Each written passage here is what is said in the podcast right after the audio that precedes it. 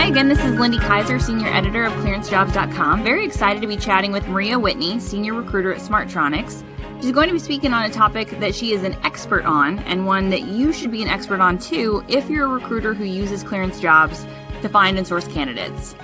Broadcast messages. If you're a recruiter using clearancejobs.com, you should know what a broadcast message is. If you don't, visit support.clearancejobs.com to get the basics or contact your account rep. In today's recruiting market, broadcast messages are a vital way for you to build and maintain your talent pipeline. That's something, Maria, that you know very well as one of the most active and successful recruiters at building a pipeline and using messages to reach out to candidates. Thank you so much for taking the time to share your expertise with us. Thank you for having me. I'm always glad to chat with you. So, just to start, what kind of information do you include in a broadcast message? I use them for many different things. I've used them for general referral program knowledge. So if we wanted to share information in regards to Smartronix external referral program, I would send it out. I've used them for targeted hiring projects. So if we won a large contract award in a hub area, or if we're working on a proposal in a specific area. I've also used them for open house events. So if we're breaking into a new market and I want some candidates to get to know about Smartronix,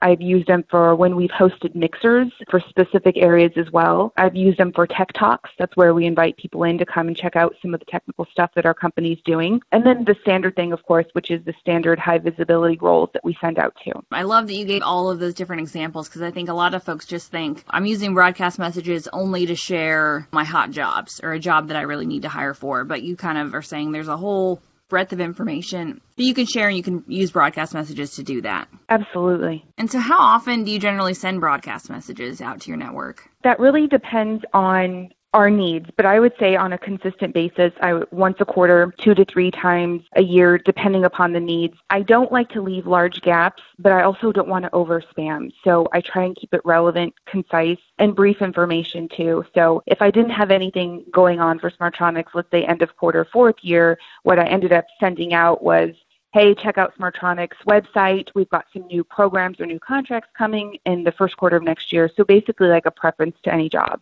but I would say no more than once a quarter. Do you segment the audience that you send messages to? How do you decide who gets a specific message? Oh my gosh. Okay, so out of everything that we're going to chat about today, targeting the proper audience is probably the most vital. I try and keep it relevant to the proper audience because that's going to yield the best results for us.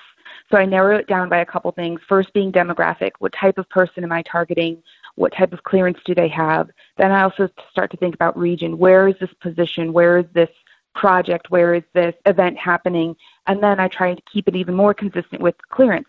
What clearance level am I looking for? So I think targeting the audience is probably the most vital thing we can do. A lot of the messages that I see come in, a recruiter will say secret clearance required or TS clearance required. And again, because you have some character limitations on a broadcast message, I always wonder would they be better off targeting that message to that audience so they know that only a TS clearance holder is going to get that message versus kind of wasting character space? Is it important to keep that top of mind so you get the right people applying? I would say the best type of message is to keep it concise, brief, but informative. So if you don't have to have that TS clearance on there, it'd be better for the candidate and for the person sending the message to target that person as a part of their audience instead.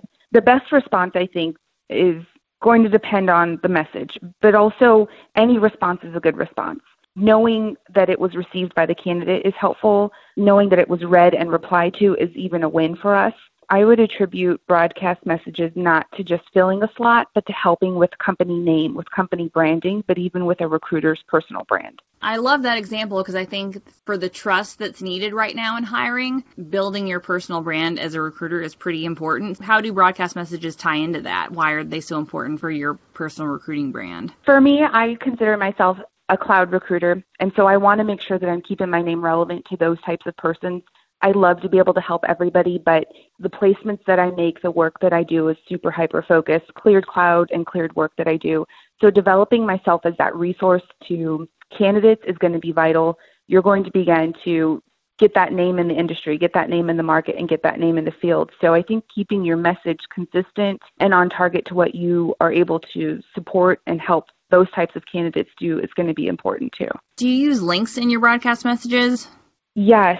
So I typically link the job or the event if it's something that I'm hosting, I also provide the point of contact. So the recruiter's information in there, usually their email address, and then the company name. I keep it limited. I don't like to provide 20 links in there. I know it's limited information, but I try and keep everything relevant as concise and brief as possible. What type of messages that you send generally get the best response? The best response has actually been open invitations to mixers and or events. I think it's less threatening. I think that it's opening and inviting for candidates. And on top of that, you're not excluding anyone or everyone. So when we send out a broadcast message for an open house mixer, we're looking to get our name in the market. We're looking to get Smartronix branding out, my recruiting branding out without limitations for candidates. So all level clearances, all types of positions, basically give ourselves a familiarity with that location. The response that you get from those messages, is that people actually responding to your message? Or are you saying, in terms of response, is that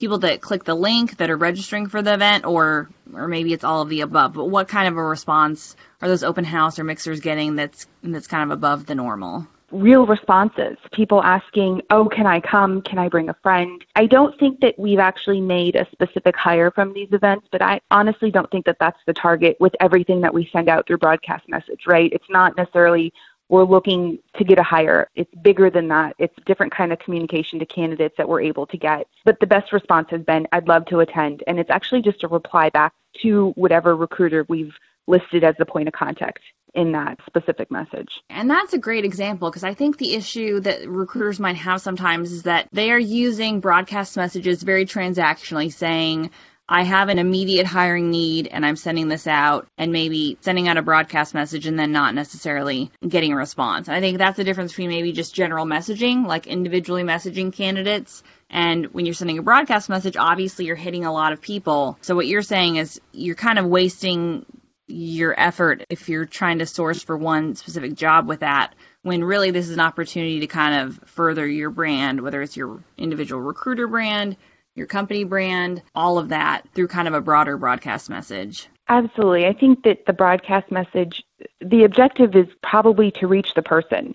What you want back from the person is not an automatic, oh, here's my resume, let me reply from the job, right? We're building relationships, we're building rapport, building that bridge and connection. So I think that if we're limiting, this is what I want, XYZ, if you don't meet it, here, hit delete, but we're opening up the door for a little bit more. Hey, here's an invite to come check us out. And I think that you're slowly building that rapport, getting your name out there with candidates. And again, that really speaks to the market we have right now, where really transactional recruiting messages are just not necessarily doing well. This market that we have is really a candidates market. Candidates have a lot of different opportunities. You have to have a lot of touch points to make a hire, basically. We're talking about that. So, how can a broadcast message be one of those touch points that maybe leads that person, not necessarily with that message, but two messages down the road to taking that step to apply for a position that you have? Or for you to see them maybe make a change on their resume or do something that then you can reach out specifically about a about an opportunity. Yeah, I completely agree. You want to develop the relationship, the rapport, not just, hey, here's my job, I hope you apply. I think it's it's something more than that.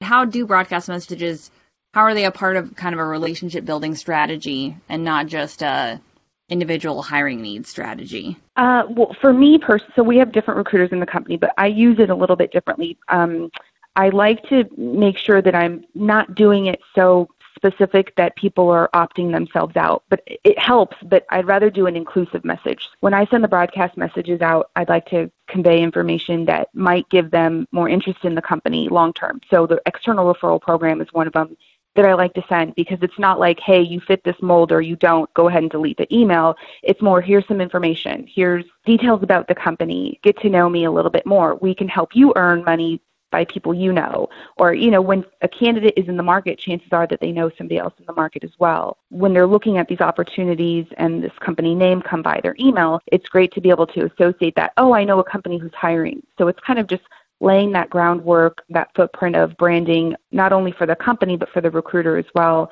and to just tap into the candidate as someone, as a resource, but then also build that long term relationship and rapport. That's really, really the heart of it. Like broadcast messages are a great way to build relationship and to build rapport. And if you, you know, have a question, if you're doing it right, look to us at Clearance Jobs. We'd be happy to help the customers that we have on the site to be using their broadcast messages. The first step is to be using broadcast messages. We obviously have some people who have that tool in their arsenal and aren't using it. Definitely use your broadcast messages. And then to the extent that you're using them, whether it's a broadcast message or posting in a group that you're in, just always knowing that that message, especially now, is reaching hundreds or thousands of candidates. And you want to think about how those hundreds or thousands of candidates are going to be impacted by that message.